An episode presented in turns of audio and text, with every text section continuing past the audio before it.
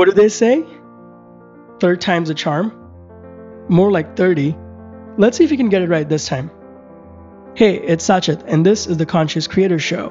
Through exclusive interviews with authors, actors, entrepreneurs, musicians, other podcasters, and all kinds of creators, we'll explore how to make a life through your art without selling your soul. The creative side of business and the business side of being a creator, if you will.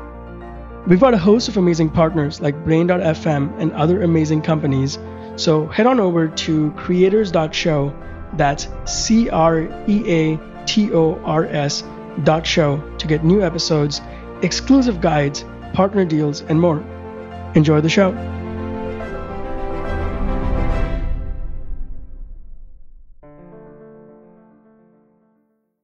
Hey everyone, welcome to another episode of the Conscious Creator Show where we talk about how to make life through your art without selling your soul. So today's episode is with my good friend Phillip, and his story is amazing. Phillip is currently fighting a rare incurable disease called achalasia, and diagnosed in 2012.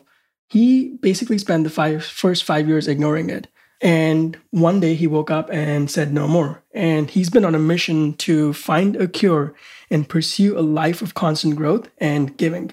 He's also the best selling author of Fire Them Now The Seven Lies Digital Marketers Sell and the Truth About po- Political Strategies That Help Businesses Win.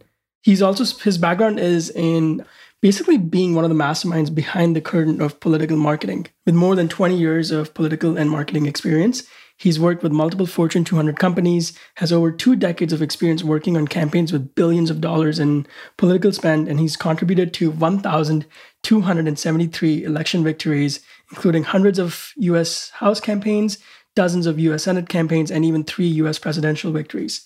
He's also the founder and executive chairman of Go Big Media and the founder and CEO of Win Big Media. Together, they've won more than 42 national awards for marketing and creative content, and in addition to being represented by Gary Vaynerchuk's Vayner Speakers and a keynote speaker for one of the country's largest privately held speaker bureaus, Kepler Speakers, he's made more than 260 national media appearances, including CBS, ESPN, Fox, and CNN. And this was a really interesting episode. Um, we talk about how Phillip recognized and one day woke up and recognized that he was really living an unconscious life, the steps he took to be more present, and the ways it has improved his quality of life since. We also, as I mentioned, talked talk about being diagnosed with an incurable disease and how that impacted his life and the psychedelic therapies he has used to come to terms with difficult things in life. And we also talk about how his business was impacted with everything going on around with COVID 19. So, Phillip runs, as, as I mentioned, a marketing firm, and a lot of his clients were affected. And he's really um, one of the people I have looked up to in the way they've responded and really just tried to do good and do well and and also just do what they can for the business to keep things going. Uh, some of the things, other things we talked about was how his business wasn't growing as quickly and he wanted and knew what they were capable of and just realized his companies had no culture and how he handled that. When he was going through his incurable disease, he found a doctor, Steve Gundry, who helped him with a diet to keep his gut healthy and, and prolong the life of his esophagus.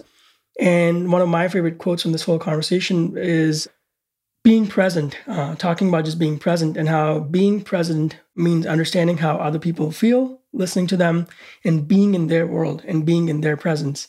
And if we're doing one of those things, we're living a conscious life. And uh, I think this was actually one of the first episodes where we're testing a new question, asking people what it means for them to be a conscious creator. And I loved Phillip's answer. So without further ado, here's Phillip. Enjoy the show.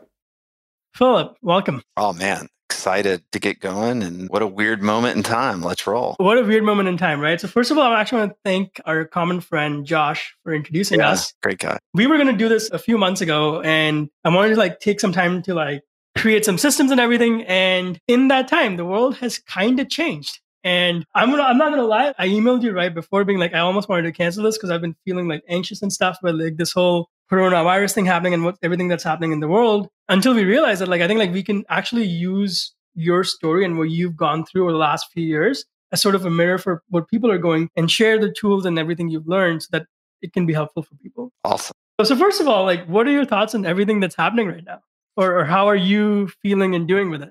Yeah, I think I'm in a much better place to handle the amount of uncertainty going on in the world than I've ever been in my life. So I can only do what I can control. I've realized this. So part of what I can control is getting the fuck off of social media because it's very toxic. It was toxic before the virus. It's really toxic now. And then at the same time, I just kind of get in my, I'm sitting here right now in my office because I live, I work in an organic coffee factory. We have the top floor and they have so many cleaning procedures here without the virus going on that it's a complete safe environment and no one's here except me. So I can come into my office in the morning and I put my head down and, I just get to work on the things I can control. And then I go home and in the afternoon, spend time with my family, try to relieve my wife from homeschooling our child and try to find the joy in this moment. And I, it's not gobbledygook speak. It's I don't know, and we'll get into we you and I have talked in the past just about sort of my journey, but that's I don't even know three months ago if I would be able to handle this the way I am right now. So I'm very blessed and I'm very lucky on that front.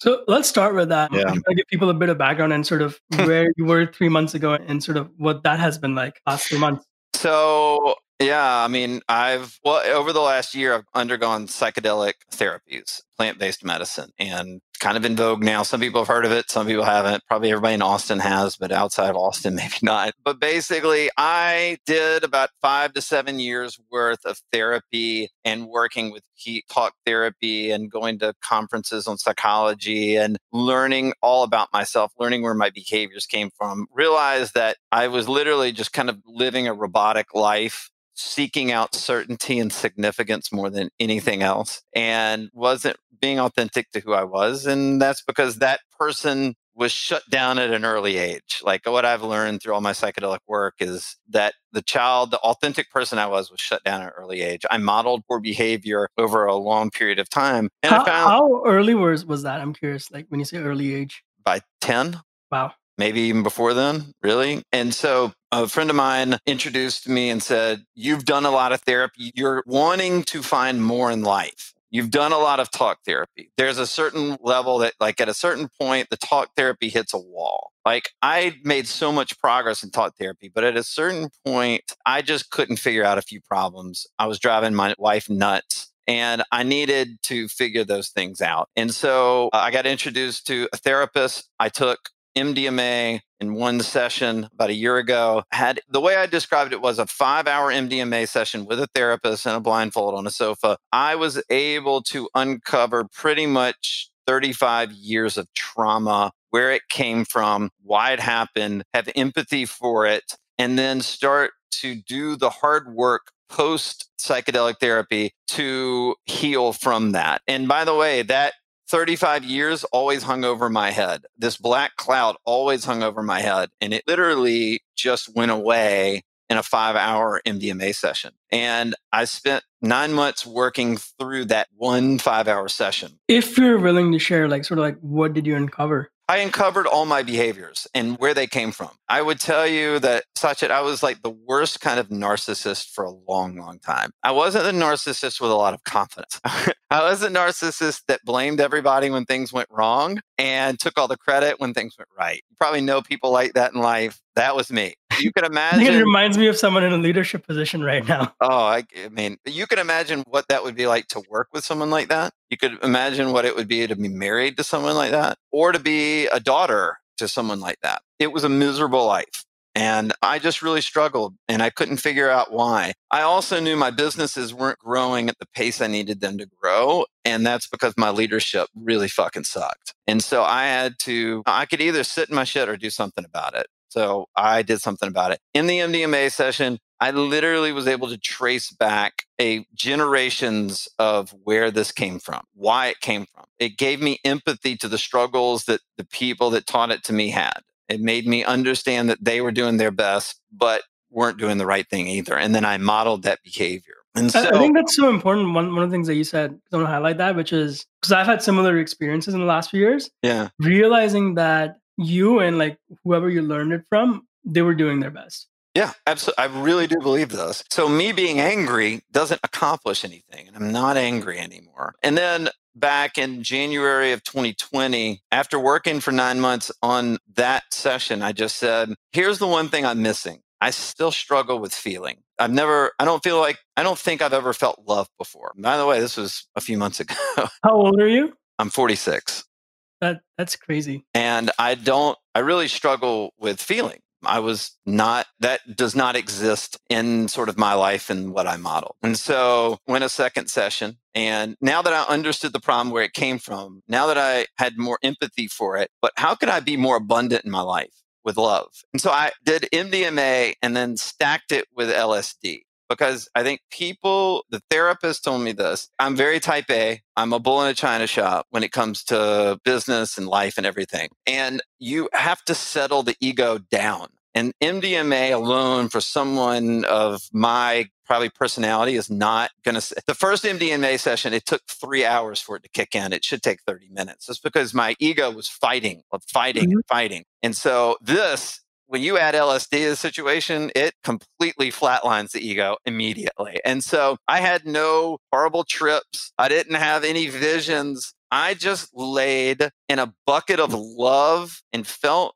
what real love felt like for the first time in my life. I literally, my wife was in the room with me. And I remember saying, for the first time in my life, I know what love feels like. I really do. And it's not that now I know what love is, everything's beautiful. No, I now know what I need to do to feel. I know mm-hmm. I need to feel pain. I need to feel stress. So, in this moment right now, to get back to your original question, this is good for me to feel this, to feel that anxiety, to sit mm-hmm. in it. In the past, I would just drink, right? I would come home and I'd have a couple drinks and I'd wash it away. And one of the things I found was I drank alcohol to mask pain. That's it. And, and I, I think a lot of creative people can sort of do that and see that like really? I mean Rocket Man you see sort of like Elton John struggle right? Yeah. It's like the the drugs and alcohol and what do they say? Like sex drugs and rock and roll for, right. for musicians? Right. yeah. And like my wife can pour a, a glass of wine sit on the sofa and just go oh this wine tastes so good. It feels good. I feel this wine. And i'm like i just poured down my throat. That's just the difference right? And so i quit drinking so I'm going through all this right now and I'm not drinking. And yes, do I sleep well? Nah, not like I used to. Do I feel angst and anxiety? Yeah. But I also feel pretty good calmness because for me, it's like I need to feel this and I need to feel what's important in life. And being a little closer to my family right now because so much is shut down, that's good for me. And I can't use the excuse of what I can control, which is work. Mm-hmm. And so it's been an extraordinary journey. I'm still on it. I feel like I'm just starting it. I'll always be seeking to get better and learn more. And that's sort of the condensed version of what I've gone through. So before we sort of like jump to what you've learned and kind of like the tools and stuff, like I'm curious, like it's important for people because I think like people can empathize and sort of like see themselves in people's other people's stories.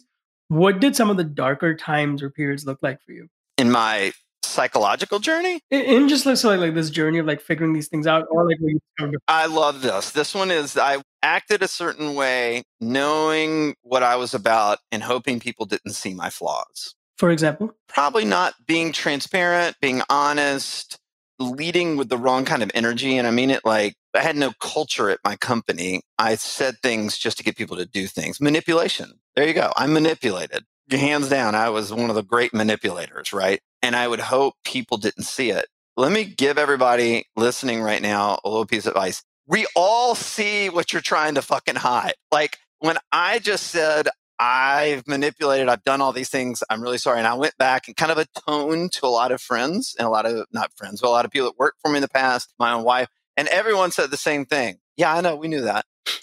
And you go, oh, I thought I was sort of hiding and covering it up. And they're like, no, it was annoying as hell, but we knew something good was inside of you. That's why we stuck with you. And so I have an obligation, right, to myself first, but to others that I want to feel love from in my life to lead the right way and be the right kind of person. That, like, literally, when I'm on my deathbed and however how many years it is, I don't want to have any regrets. And one thing I see, one thing I'll take away from everything I've known is that I've seen a lot of people in their 70s and 80s that have a lot of regret in their life because they lived a life of certainty and we're in an uncertain moment right now. They lived a mm-hmm. lot, life of certainty. Everything had to be a specific way. Everything had to go the right way. Everything had to be, they had to control everything. Where do you Tony, think the control comes from? I, I just think that's how we wired. I mean, Tony Robbins has my favorite quote of all time, which is the quality of your life is in direct proportion to the amount of uncertainty you can comfortably tolerate.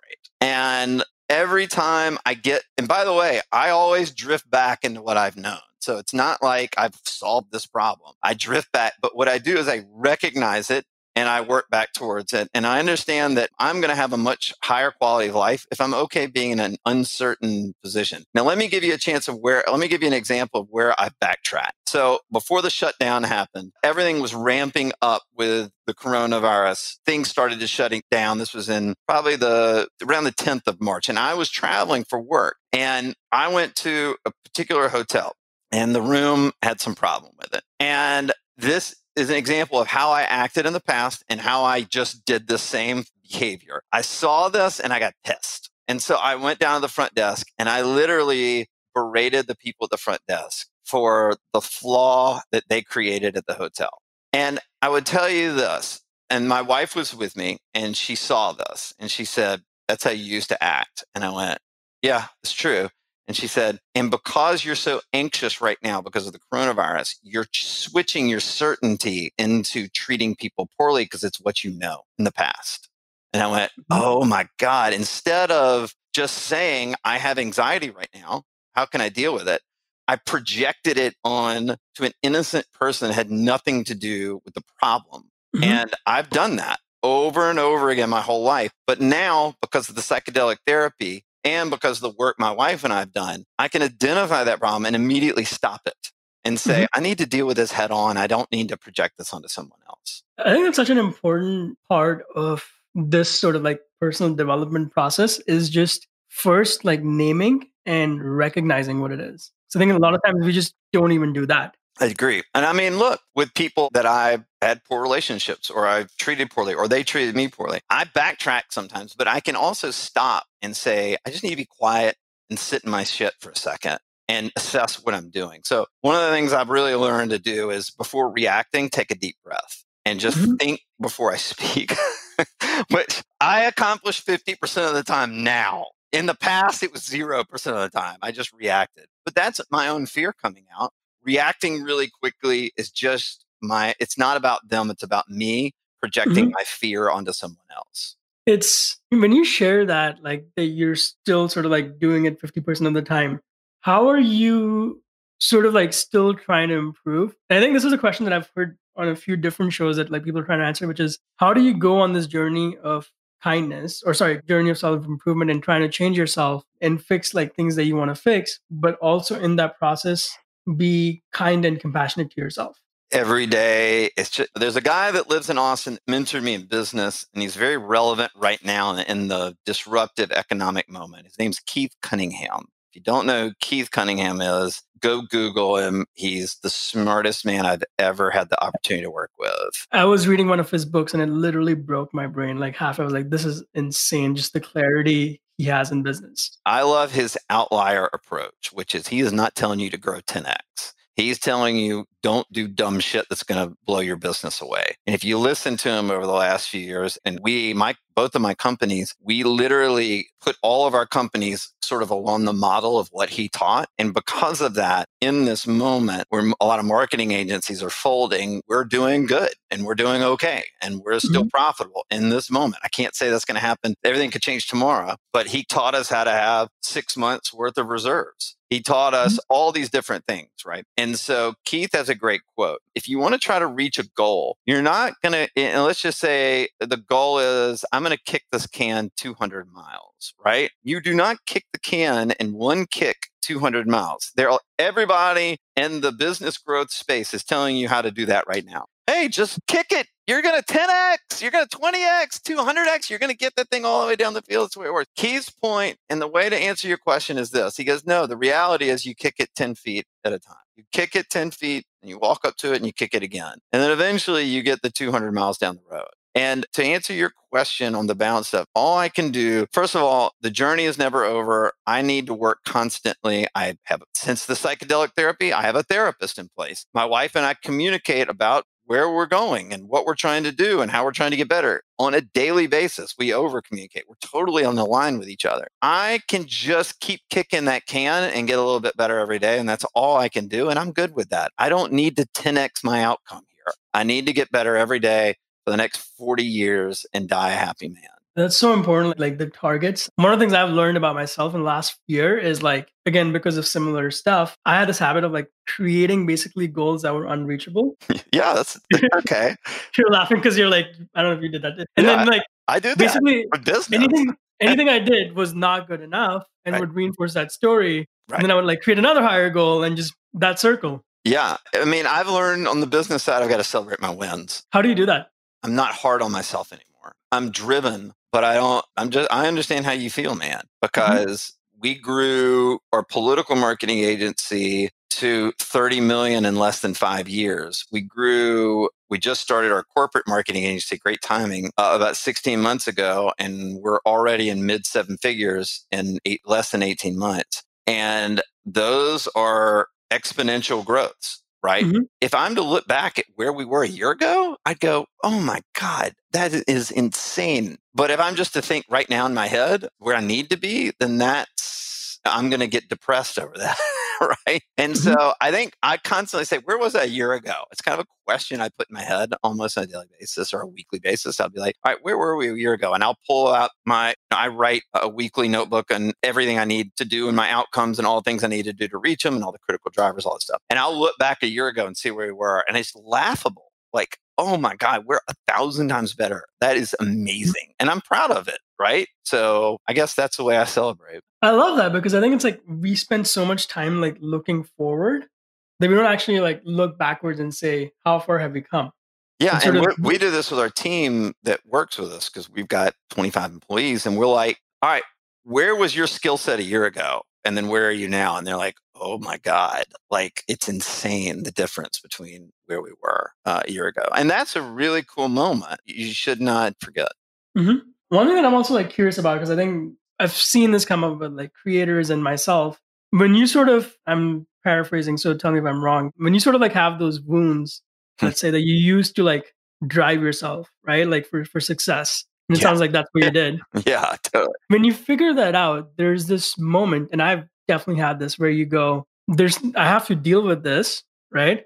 But there's also a fear that if that goes away, will the drive go away or how will you drive yourself? Think how much better the drive will be. So, like for me, it was I did Tony Robbins' Date with Destiny, and they you have to ask like, what's the primary question, right? That you've always said in your head that runs through your head all the time. And before I did that, that primary question was, why are they trying to screw me? Honest to God, that was what it was. That went through my head 24 7. It could be my wife. It could be my competition. They're not worried about me. it's not about me, but that was what was going through my head, right? And that's what motivated me and drove me to work 16 hours a day. But what if, and I have, you switch that over to, I don't, I honestly, I have, people ask me this all the time who's your competition in the corporate marketing space? I have, I swear to God, I have no idea. I get asked all the time, oh, you know, the only marketing firm I know is Vayner Media because Gary is Gary Vaynerchuk's. Uh, I've met him a few times. I've been on his show. I'm friends with his family and all that stuff. But like, other than that, I have no. I don't even know who the big marketing agencies are. I don't look at that anymore. I can only control what I can control. So for me, the primary question that goes through my head right now is how can I grow today? And mm-hmm. that encapsulates myself, my family, my business? How are we improving my business? How are we improving outcomes for clients? How are we growing their bottom lines? How are we in the political side? How are we winning for our clients? So for me, it's just that's really the only focus is how am I growing today? And because of that, I'm an infinitely happier person in my life. I'm more comfortable with me than I've ever been. I'm more engaged and present for my family than has ever occurred. And frankly, I'm having more fun. I didn't have fun. It was such a horrible grind. Satya, how old are you? I'm going to be 32 in Great. about a month. So here's what happens to 99% of people. They get into their late 30s, early 40s, men or women, doesn't matter. And they're going up this roller coaster, right? They're going up this roller coaster, they call life with their careers or whatever it is, right? And all of a sudden you hit late 30s, early 40s, and you go, oh shit, I've hit the top of the roller coaster and it's downhill. And this is all there is, right? And it happens to everybody. I swear to you, it's going to happen to you. I had that three years ago. So, so for me, it was You're ahead of the curve. for So- me it was like I wanted to work with all of these like big names in Right. marketing, and I've shared the story before. And I remember 2016, I was working with Andrew Warner, I was working with Tim Ferriss, I was working with Seth Godin, and I was like, "Who's next? Mark Cuban, Richard Branson? Like, what's next?" And that sort of is what put me on the journey. But No, yeah, I get it. Yeah. And I mean, I had that. And I realized that I was serving at the master of me instead of serving at the master of others. And I realized that if I could just change my mindset and live the rest of my life with the purpose of I want to grow to help people, help my clients, help my wife, give her the relationship that we both need together, grow, and the purpose of having a great daughter and giving her the present she needs and teaching her things and being a good dad and not just a dad that just shows up late at night and says, I'm tired, leave me alone. All of those things. So, what I've Mhm. realized in that moment of this doesn't work for me anymore, this sort of midlife crisis, was that it really wasn't about my ego. It wasn't about what people were screwing me over. It really needed to be about how am I serving others. Hmm And it's funny. There's actually this song by Brad Paisley called "Find Yourself." Because like I feel like music has a lot of wisdom. Yeah. He actually talks about how like when you switch from it being about you to being about someone else. I'm going to write this down Like- while you're talking. So, go ahead. Yeah, just like you, you sort of like switch from it being about yourself to being about someone else. That's when it like changes. And he talks about how like you go on these like winding roads and you feel like you're lost, and then it becomes about something else and someone else. Cool. I'm going to check it out. when, Like it, it just shifts. I love Um, that. Thank you for sharing that. First, I'm curious, like, what were some of the other either like, and I know it's a general question, like shifts or sort of Mm. things that you learned that were surprising through this journey? Because I think yeah. Go ahead. because I think a lot of people like don't talk about this stuff openly, and I think especially in these times, at least what I found is every emotion or sort of like thing that you have is heightened, right? Because like I, I'm staying alone, but like for people, like their families that are home, so like if you're married, like any sort of like tension you would have usually had, it's probably like way more heightened because you're just in like one house together. I'm so glad I have a good relationship with my wife right now in this quarantine period. So I'd even take a step back. And in Mhm. 2012, I was diagnosed with what doctors called an incurable disease of my esophagus. It's called the disease called achalasia. It affects about, sorry, I have to drink a lot of water while I talk because of the condition. So it affects about one out of 100,000 people. Most of those people are in their 70s and 80s. Basically, the esophagus that I have doesn't work. Like you have a muscle, you have nerves and muscles. When you eat food, it contracts, your muscles contract and push your food in your stomach. Mine have died. Mm-hmm. And there's, it's so rare that there's been no research dollars behind it. I've had 16 minor procedures on my esophagus. I've had three major surgeries. The last surgery, they literally pulled my esophagus straight because it had curved and food was hanging in there and eroding my esophagus. They pulled it straight. They cut out 25% of my stomach. They wrapped that 25%, they put it and made it into a wrap. They wrapped it around the esophagus. They stapled it all together. And that's where it sits right now. And that mm-hmm. basically has a shelf life of about 10 years on it. And I had the surgery in 2015. And the doctors pretty much told me in 2016 that that was the last surgery I was ever going to have on my esophagus. And that they were going to, when the wrap comes undone one day, they were going to remove my esophagus and most likely subject me to a feeding tube the rest of my life. It's called an esophagectomy. And this one caught me by surprise. So I did, here's the insane part. From 2012 to 2016, I didn't Google the disease one time. And I didn't Mhm. Google the disease because I was going to the Mayo Clinic and I figured I would outsource it to great doctors and then I wouldn't have to deal with it or face it.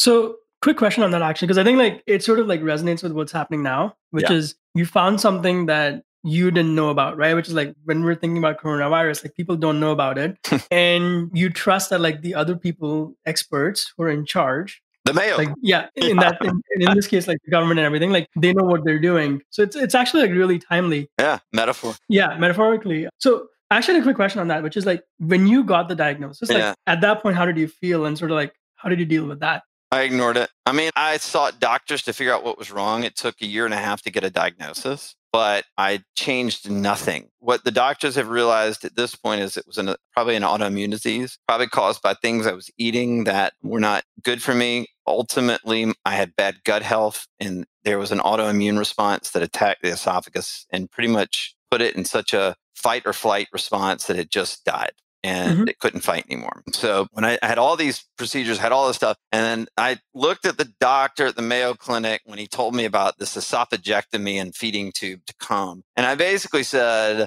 Well, I don't accept that. You know, I'm an entrepreneur. And he laughed at me, which is what he probably should have done. And he said, Look, your disease, is what it is, is what it is. I want you to continue, Phillip, to take the medications we prescribe. By the way, those medications, Sasha, have long term dementia effects, but they work in the short run. And he said, keep taking your medications and we'll see in six months. And I remember driving home from the Mayo Clinic and I just said, this doesn't work for me. I got to figure this thing out. Mm-hmm. And so it got on two tracks. One was I needed to get my diet in order and have a very healthy gut so I could live a longer life, keep my esophagus stable so it wouldn't be infected. And so I found a guy named Dr. Stephen Gundry. I don't know if you ever heard of Dr. Gundry. I, am not familiar with this book. But uh, happy name, to yeah. do an intro. He's a four-time New York Times bestseller. Wrote a book called The Plant Paradox, and he's got this diet on how you. It's kind of similar to keto, but it's not. It's anti-lectin. I've been on the diet for almost three years now. I do not take any prescription medication for what doctors call an incurable disease and I don't take any prescription medication because of this particular diet. Mm-hmm. I was so blown away by the results. This isn't a fad diet. I'm not talking about that. I'm talking about I mm-hmm. live this lifestyle now. And I that I stalked Gundry and became a patient. And now he's my doctor. And and then he's had me on his podcast. He's got a great podcast. So it's kind of funny. But that was track one. The other track was I went to Peter Diamandis's mastermind called Abundance 360 out in Beverly mm-hmm. Hills. And he gets on stage and he this is in January of 2017 and he says everybody pull out your notebook and write down a moonshot you know moonshot's something people say is impossible and you plan to make possible right? And of course it's very stereotypical today to say moonshots i get that but that's what he did. And i wrote in my business you know i'm at this entrepreneurial conference and i write in my notebook i will find a cure to this disease in five years. Now, the ignorance of an entrepreneur is a beautiful thing, right? It just, I mean, could not be more ignorant. There's no research dollars behind this disease. I hadn't Googled it. I mean, it just, it affects old people. They're not trying to cure old people right now, right? Mm-hmm. So, and the first thing that Diamandis says is take some immediate action when you leave this conference. So I wrote an article, got it into Inc. magazine, and it's basically about my moonshot, how I will find a cure to this disease in five years. No one knew I had this disease. This is 17. I'd had the disease for five years. I'd never told anybody. So how did you get an article into like Inc? Because like that sounds like you just did it, right? But that's not a easy thing to do. No, but I mean, find a way, right? So I called every friend I had and said, Do you have anybody that's a contact at Inc? And then one guy said, Yeah. And he put me in touch with him. And I said, Here's the deal. I have this moonshot. I'm going to take an entrepreneurial track to it. He said, That's mm-hmm. super mm-hmm. cool. Write it and send it to me. And I sent it to him and he put it up. And I think, isn't it kind of like pulling in a, is it out the abstraction for uh, yeah. going up layers for what people can do is what I hear is like one, especially when you're going through like a tough time, like set a goal, right? Like you set this goal of doing this. Yeah. And second, reach out to your community because I think a lot of times yeah, totally. we're sort of like struggling with things and then we don't tell people we know. So like if you just reach out to your community, like this is what I'm trying to do. I think it's especially in times like this, it is so helpful. Yeah, and by the way, if Inc. had said no, I'd have gone to Forbes. If Forbes said no, I'd have gone to Business Insider. I don't know. I'd have mm-hmm. gone. I'd have kept moving. Right? I wouldn't have just stopped. I just happened to try Inc first and it worked. And but I reached out to 50 people and two people responded. That was it. Right. Mm-hmm. I had to go through 48 failures to find two people that said, and they know someone. And then one of those two said, nah, I can't do anything. And then one of them said, I'll do an intro for you. Mm-hmm. And that's how it happened. So of course, yeah. So the article came out. Ironically enough, a researcher on the disease got a Google alert from the guy who never Googled the disease. And she contacted me, told me I was an idiot, basically, but said, I'll make a few calls to doctors and see what they say. Mm-hmm. She calls this network of doctors. They all point her to this doctor at Johns Hopkins.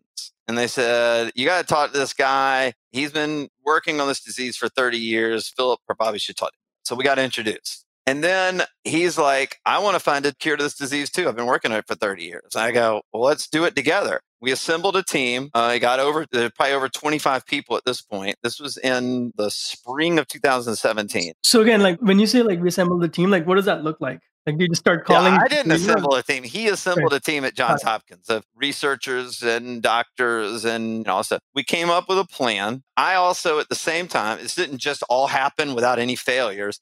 I had mm-hmm. interviewed a bunch of stem cell clinics overseas in Panama and the Bahamas and Costa Rica because I was like, maybe stem cells would work. Well, the doctor at Hopkins is like, before you go down that path with overseas stem cell clinic, mm-hmm. why don't we look at that for us and you? And so we did, and we petitioned the Hop- Johns Hopkins Internal Review Board and the FDA for a first ever, never done on animals, never done on people. Not even a, it's not even called a clinical trial. I say clinical trial just so people can make the connection, but it's called mm-hmm. a compassionate use case. In fact, the first time I've ever heard this outside of my track is the people that are going through the vaccine studies for the coronavirus right now, they are calling those people not clinical trials, they're calling them compassionate use cases because it's like three steps before clinical trial. So I was like, oh, there's a connection. First time ever I've heard that besides my case. So we worked on this for two and a half years. We had lots of starts, lots of stops, lots of bureaucracies, lots of failures along the way. But ultimately, what happened was in September of 2019, they extracted stem cells out of my thigh muscle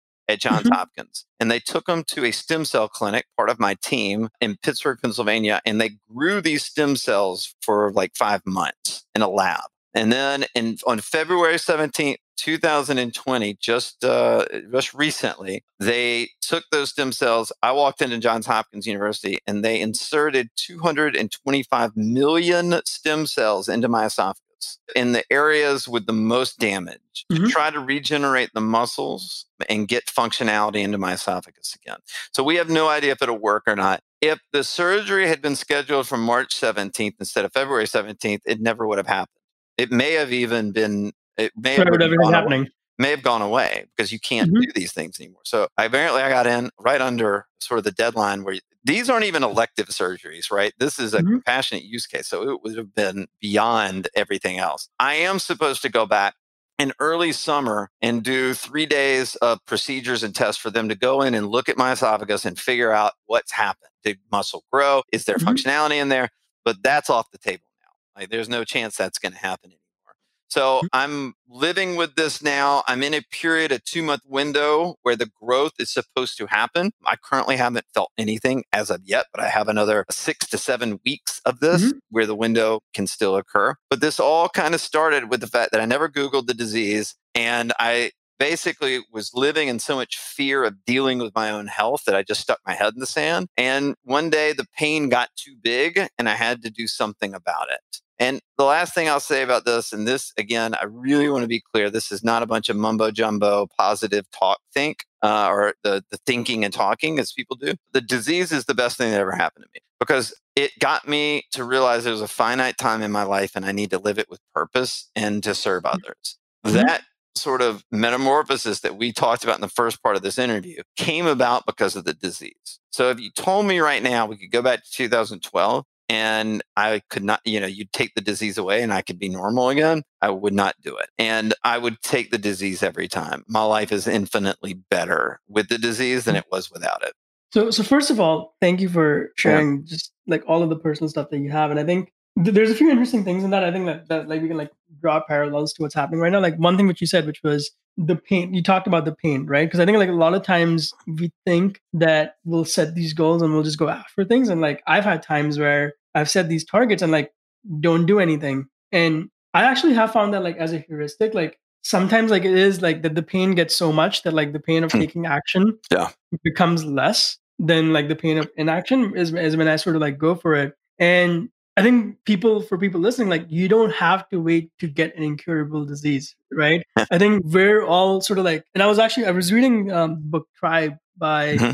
Sebastian. I don't, I don't know how to say his last name, Younger or Younger, yeah, I don't know. Yeah. But he talks about how like when they when we go through like a crisis, like people actually come together. And I think this time, like people can use this sort of like they don't have to get an incurable disease to like be like, what is it actually that I want to do? What is some way where I can like help other people to sort of push themselves on that journey that you went through. Yeah, I mean, people are in a lot of pain right now. So, what are you going to do about it? Right? There's so much that's out of our control. All you can mm-hmm. do is focus on what you can't control. And I think that's the, the key to the whole thing. I just lived in my shit for so long in my life. And I just don't want to live in my shit anymore. And I've got to do something about it. So, yeah, there's a lot of lessons. Yeah. Uh, I'd say the same thing for business owners right now. Is this a moment to take advantage of the moment, or is this a, a moment that you're going to sit back and make excuses? Like, I do know this. I have no idea what's going to happen over the next six months, mm-hmm. 12 mm-hmm. months, 18 months. I just don't know. I do know that when we look back on this, there's a silver lining in it. And mm-hmm. we will be grateful for it that it will have happened, even if there was death suffered. The one thing that is keeping me motivated right now more than anything else is how do I want to be remembered a year from now? Mm-hmm. Yeah, I, how do I want to be remembered? Do I want to be mm-hmm. remembered as the person that treated people poorly in this moment, that didn't put others' needs first? Do I want to be the person that didn't help my clients and you know did everything possible? I mean, with a lot of our clients right now, they're paying us a lot of money, and we just said we'll double the amount of services we're doing for you. Um, yeah. Why? Because this is a moment when people need help. Mm-hmm. And that's how yeah. I want to be remembered in a year. And I think it's actually good to segment into sort of like the other thing we wanted to discuss, which is like turning your health failure in, into success. Because I think people are going through that, right? Like I was sharing with you before, where let's say like you are someone who wants to do good and you are someone who wants to help people. Because of things that are happening, like there are companies that are going to get shut down, like brick and mortar stores mm-hmm. done, right? For a long time. Companies that advertise them for that, do like marketing for them, Gone. those clients are gone. Totally. I just read a stat in the morning, and in some ways, I was like, does it even make sense to record this? Like podcasting listenership is down 20% in March. Yeah. And and for good reason, right? Like there's people want real time. Happening. Yeah, they want yeah, like, real time news. People don't need another interview show, right? Like people want stuff that like can actually help them. And so when people are going through those things and they want to help, how should they be thinking about making that transition and sort of coming out of it? Yeah, I mean, I you've got to ask your question. Whereas again, this is another Keith Cunningham teaching. You're going to solve your own problem if you think and you do enough analytical work. Uh, Keith has this exercise that I'm religious with. It's called thinking time. And basically, you write down a question or a problem, and then you, in a notebook mm-hmm. with no computers or no devices near you, you write for 45 minutes on question. And what happens every time is that the first third of what you write is everything that's on the top of your head. And then the second third are maybe a couple ideas that you haven't thought about before, but you inevitably hit a wall, but you mm-hmm. can't stop. Like the rule is mm-hmm. you put your head down, you don't look up, you don't go to the bathroom, you don't do anything. You keep writing. Mm-hmm. The last 15 minutes, it happens every time. You get ideas that you never thought possible. It's the greatest mm-hmm. ideas you've ever come up with in your career. One of our ideas that we had in our company has made us $3 million off one thinking time idea. And it's one idea.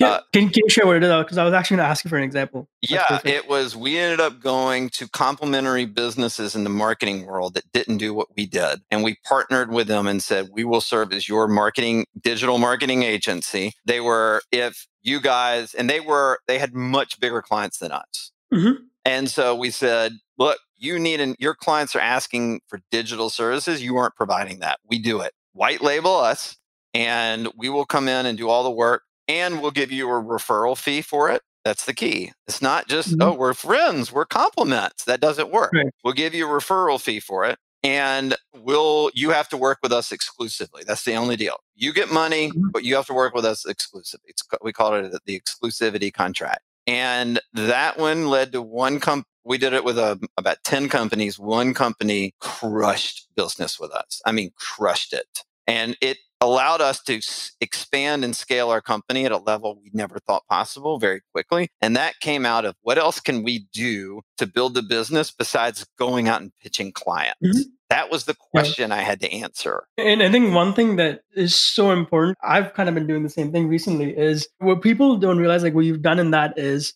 normally when you're in a business, you have to spend money first and then you get customers, right? In this case, what you've done is you get the customer, you get the customer, and then you spend the money. So Correct. your acquisition cost is actually after you get the right. customer. Right. Totally. And, and, it's so genius. It's like it's I think risk free. Exactly. And and I think like if you're what what I'm doing is I'm going to companies that provides tools or software for what I do, being like, hey, can I just help the people in your audience because even if it doesn't lead to business, um, there's this really great tweet from Naval Ravikant where he said, the next three months is basically an audition for hmm. who the leaders of the next few years are going to be. It's true. Right? So true. So, I mean, in anything Naval writes, I'm listening. I'm I'm reading, yeah, right? And I might have paraphrased it, but that's what he meant. Yeah. That's what around what he was saying. And I think like if you can get revenue, because like we're sort of like coming into a period of where like people are like saving, if you can position yourself as a leader and just yeah. go be helpful to people, that's gonna like come back kind of like to what you were saying is like that that's how people will remember you is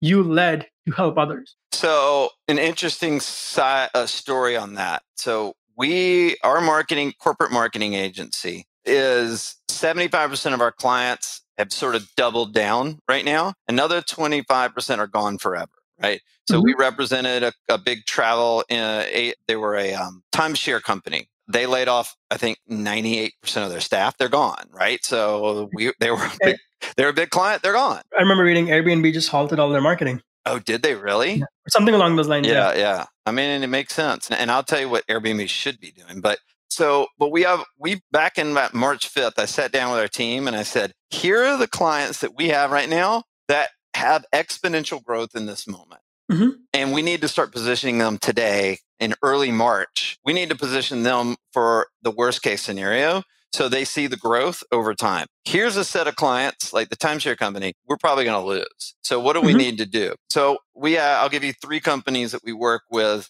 I'll tell you what we did, but then I'll tell you what happened is the results crazy. So mm-hmm. one of them is an organic food company and supplement company. And we talked to the CEO and we said, listen, your marketing has got to double down right now because people are at home and they got to have, you need to market to, you need a strong immunity system. You're home, you need clean food, we deliver that. We need clean supplements. We deliver that, right? In a pandemic, if we lose food, you can have these protein powders or whatever it is. Like, I have two jars of protein powders. I'm basically drinking smoothies every morning. Exactly. And, yeah. and so we sat down five days ago with Google and, and Facebook and their marketing, their ad teams. They told us that Google and Facebook combined are going to lose 44 billion with a B, 44 billion dollars in ad lost for ad revenue between now and December. That's what they told us, right? Mm-hmm. Why? Because no one's spending money on ads. The ad inventory is as cheap as it's ever been. I mean, literally, ad rates are, we're like laughing at how cheap ad rates are on all, mm-hmm. all of the platforms we're running on. Everybody's biggest complaint for the last 10 years is it's so expensive and it's so competitive. Well, now it's not expensive and it's not competitive. Now, if you have a business that's out of business, okay, you got to have a different track. But if you have a business that has an opportunity, this is your moment. And so with that organic food and so supplement actually, company, that's what we're doing. Then I'll give you two other businesses we where we're doing this. That, that's what I was going to ask. Like, how do you think about in terms of like if you're in a business or, or you're running a business, like what things will work? So like, because like one of the things like a friend shared me, which was really insightful, I think, was like we've basically fell fallen down a few levels on Maslow's hierarchy, right? So if you have a business or a product, like how do you how should you be thinking about whether this is something that people want and you double down, oh, or great. whether something like or whether you like adapt what you're doing to something else. So that's to make it like what people need because people aren't spending on like fashion and stuff. Like no, that. yeah. So I um our marketing agency is a little unique. You have to follow our five step formula or five step system in order to work with us. We won't work with you otherwise. I've never filled out an RFP and we work mm-hmm. with NASDAQ companies, Fortune 200 companies, and they come to us and they say, Hey, if you want to work with us and do this side of our marketing, you got to fill out an RFP. And I say, No, that's not our model. Mm-hmm. So the reason being is the first thing you got to start with is understanding what your customer clients think, not just mm-hmm. in the moment of the coronavirus, but all over the place, right? So we built a partnership with the largest data collection company in America. And I can take any customer base of any client and I can overlay it and track their movements online because we got their IP addresses. And I'm not, this isn't a survey monkey. This is mm-hmm. literally what they're doing, not just what they're saying. Does that make sense? And so I know their purchasing decisions. We work with the data company. They have like psychologists that analyze the data and they can tell us what the customers think, what they feel, what their values are in life, what platforms they're going on, what they medias they consume, what plat what social media platforms they're going on in a chronological order based on how many times they go there. And mm-hmm. so when I look at a company like I'll tell you about this pest control, like national pest control company we work with, I can tell you what platforms we shouldn't be on So if mm-hmm. you're a marketer out there going, we need to run a bunch of Facebook ads, and I run the data and I tell you Facebook's the fourth performing platform you should be on, why would you spend your money there? So the first thing is eliminate as much risk as you can in this moment by understanding at a deep level what your customers or your clients want. No one gives a shit about you or your business and what you want to talk about. It is all about what the customer wants from your business. And that's what you must find in this moment. Besides, I need your help because of the coronavirus moment. It's everything yeah. else is important. And if someone like how should someone think about if they don't have access to the data that you have? Well, what I did was this is what we were doing for our Fortune 200 company clients and Nasdaq company. And they were paying 250,000 to $500,000 for the data. Okay. Mm-hmm. They were paying that much because they had a thousand different segments on it, right? It could be men over right. 50 from 50 to 55 that were white or whatever it is. You know, we just did a thousand segments. So I went to them and I said, I want to get the exclusive licensing agreement. I will pay you six figures. That's what we said to the data company. And then I want to be able to offer it at whatever price I want. And so they said, deal. And so we were we now offered at five thousand dollars, the same thing that Fortune 500 companies are paying a half a million for. You're getting for one percent of the cost, and it's the mm-hmm. same exact process. Now you can't do a thousand different segments on it; that would be inefficient for me.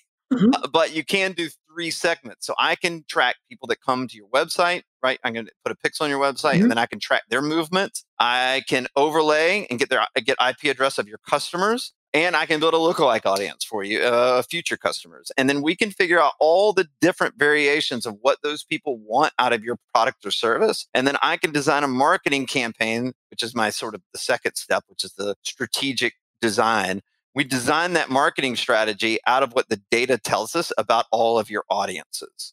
Mm-hmm. So that's how I address it. With that particular pest control company, they followed the five step process. And if you want to know what it is, you can go to winbigmedia.com. We have it all over the website. But we went and in month five of this pest control company, they had lost $2 million in market share after spending $1.8 million in marketing before they came to us. They followed the five step process, which is mm-hmm. eliminating all the risk and we, the third step is we rebranded their company based on what the customers wanted, not what they wanted to talk mm-hmm. about. We tested the fourth step we, at low cost. We tested all of the ads that, all the messages we found in the data. And then we found what worked. And then we launched a full scale marketing campaign, which is our fifth step. Mm-hmm. In month five of this with a national pest control company, they had the greatest month in the history of their 35 year company.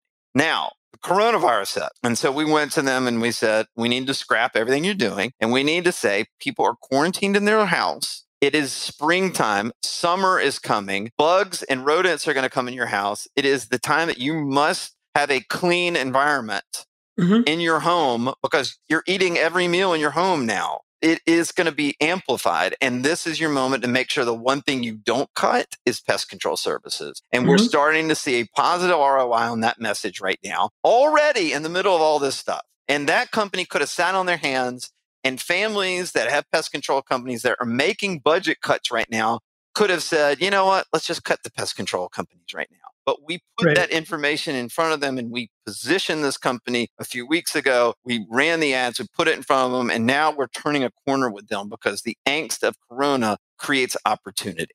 How do you, this is something, something I struggled with for sure, like in the last week. And I think I'm, I'm still kind of like navigating my way through it. How do you balance when things in the world are sort of like going bad, right? Balance sort of like feeling compassion for that, but also like seeing opportunities and going after that and not feeling opportunistic. Or why do, why do they have to be mutually exclusive? That's what I mean. Is like, I don't think it's mutually exclusive, but like, how do you sort of like think about those? I mean, I'm not going to go to my client and offer them to help them in a way that doesn't help them. So right. I have an ethical responsibility. So for like the timeshare company, they they said, let's do it. We did a conference call with them this week. And mm-hmm. before they started talking, I said, guys, you have no reason to market right now. I understand your business going we're here. If you want to do conference calls, you want to talk strategy, you want to talk about how you're going to restart when this thing gets better, mm-hmm. we're here for you. We're not charging you. We're here to help, but yeah. we're not taking your money. And they were like, thank you, thank you, thank you, thank you. And they, mm-hmm. then they said to me, which is crazy, they said, we just laid off our entire marketing team. So when we come back, you're the first call we're making because we don't have a marketing team. Boom. Yeah. Right. I didn't go into it thinking that. Mm-hmm. I provided value. I told them we'd help them for free in this moment. of service to others. And Right. they said, well, you're our first call when we start back marketing. And, you know, I believe it. So we'll see what happens. But hopefully that's three months, not eight months or 10 months or 18 months. Yeah. And I think that goes so much back to like sort of like intention, which is showing up with the intention of helping. Yeah. And like doing the right thing. Because I think a lot of people aren't. Right, Like, like, like the guy, the hand sanitizer hoarding in, I forget what state. God, no, it's insane. But I mean, like, I'll tell you this. So we um we work with a medical clinic, and they just hired us last week because they see the opportunity, right? Mhm. And they have a they're a stem cell clinic. They see the ability to improve immunity systems. And I told them this: they want to target people from the ages of 21 to 35. We just did this call with them this morning, so I'll tell you what came out of it because we were we did an overrun of their data, tracked all these people over the previous three months because we can go back in time, and then mm-hmm. and then a month in the future. So we got some Corona data out of it. What we found is for that particular medical clinic, they need trust is the most important thing. And for this age group, but trust not in the doctor necessarily. They want a third party validator. And I think I read this the other day. The Wharton School of Business said all purchase, uh, 50% of all purchasing decisions right now are coming down to third party reviews, which is a telling statistic because That's everybody, everybody wants to be validated, right? So I Mhm. told them, I said, guys,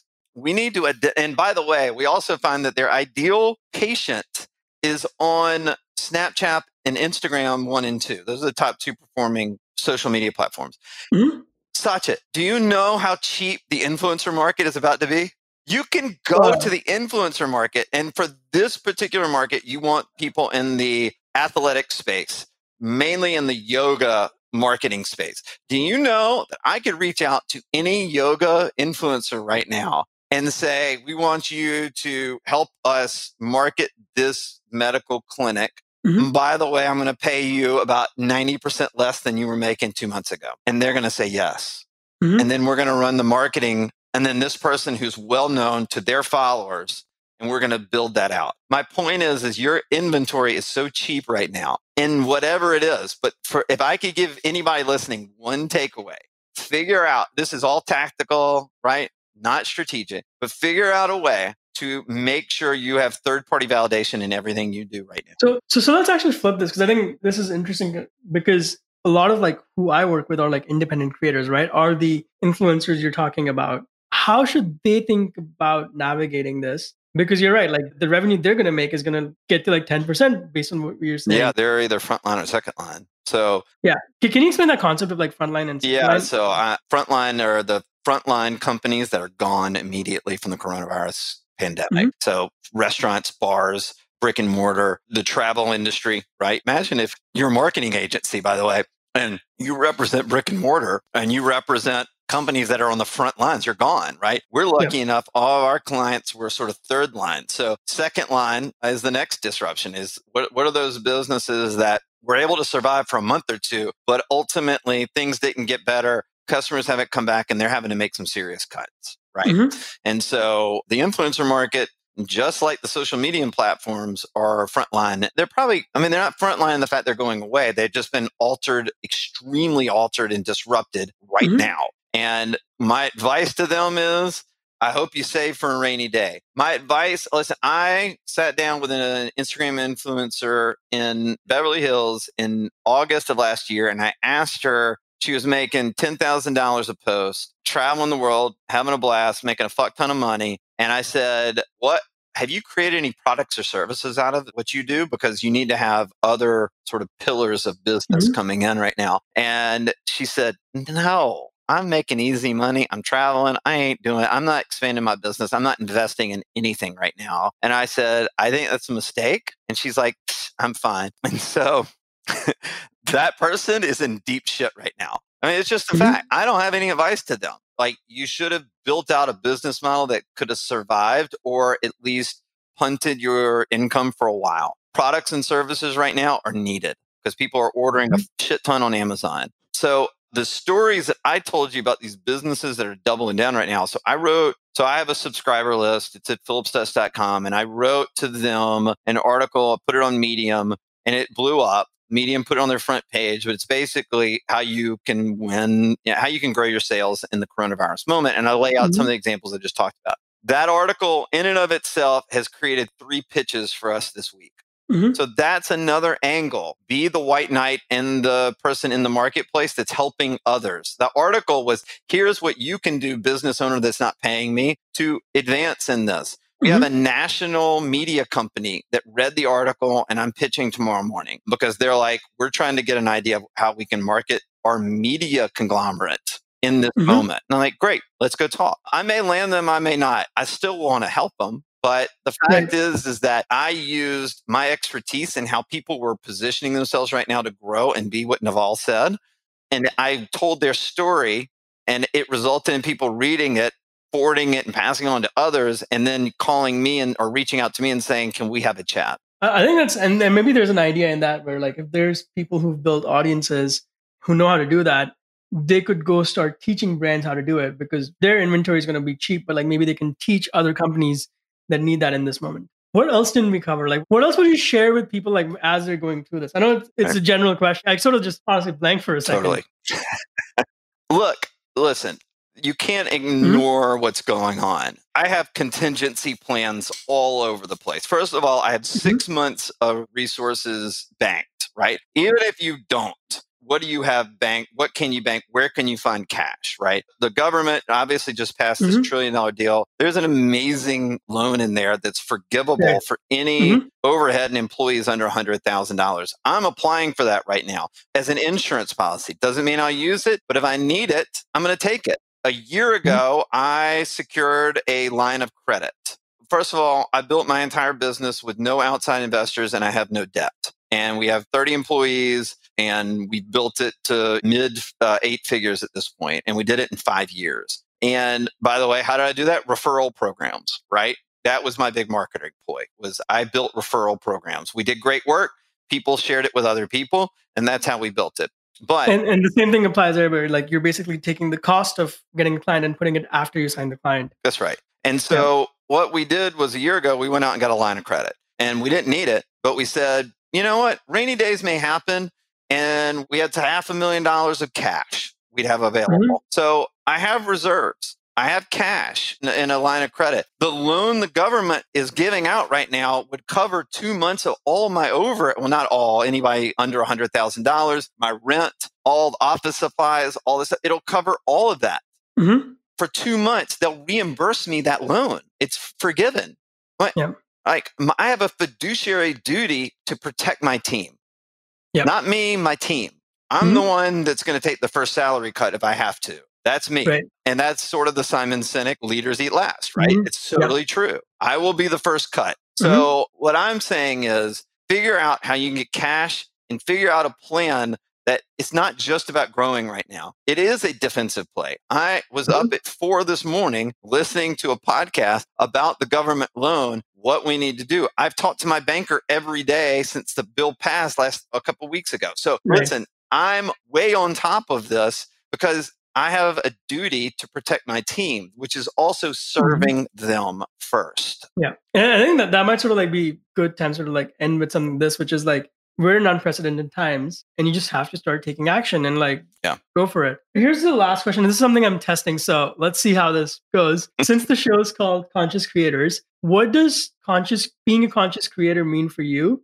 Or finish the sentence, I am a conscious creator because. I'll tell you what it means to me. The first third of this interview, I lived an unconscious life what therapy did, what psychedelics did, what my disease did is it brought me into consciousness. It taught, brought me to live a conscious life. And what that means for me is being authentic, being present, mm-hmm. and being vulnerable. And I can look at those three things and say, Am I living authentically? Um, mm-hmm. Um, am I, and I think vulnerability is huge right now. I just think mm-hmm. it, it's huge. It's a strength. I would never show my vulnerability when I was unconscious. And so, mm-hmm. and, and frankly, it's just frank in the presence thing. I could sit there and just be glued to my phone every day when I get home from work because it sure is easy to check out. I could mm-hmm. have a drink. It sure would be easy to check out. But mm-hmm. being present means understanding how other people feel, listening to them and being in their world and being in their presence. And I think mm-hmm. if you can do those three things, you're living a conscious life.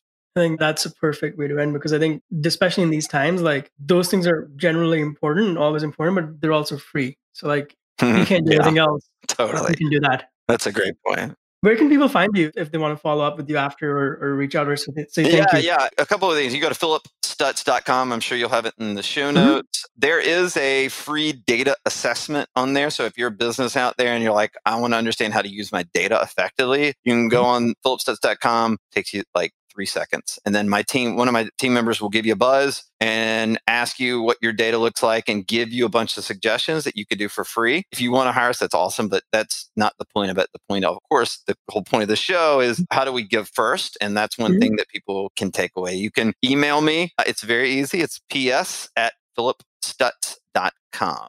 Perfect. And we'll have all that linked up in the show notes. Thank you, Phillip. Yeah, man. Hey, it's Sachit again. If you enjoyed today's episode as much as I did, make sure you thank our guests and let them know what you thought. There's easy links to all of their social media Twitter, Instagram, everything else in the show notes. Secondly, make sure you head on over to creators.show to get new episodes, exclusive guides, partner deals, and additional bonuses. See you next week.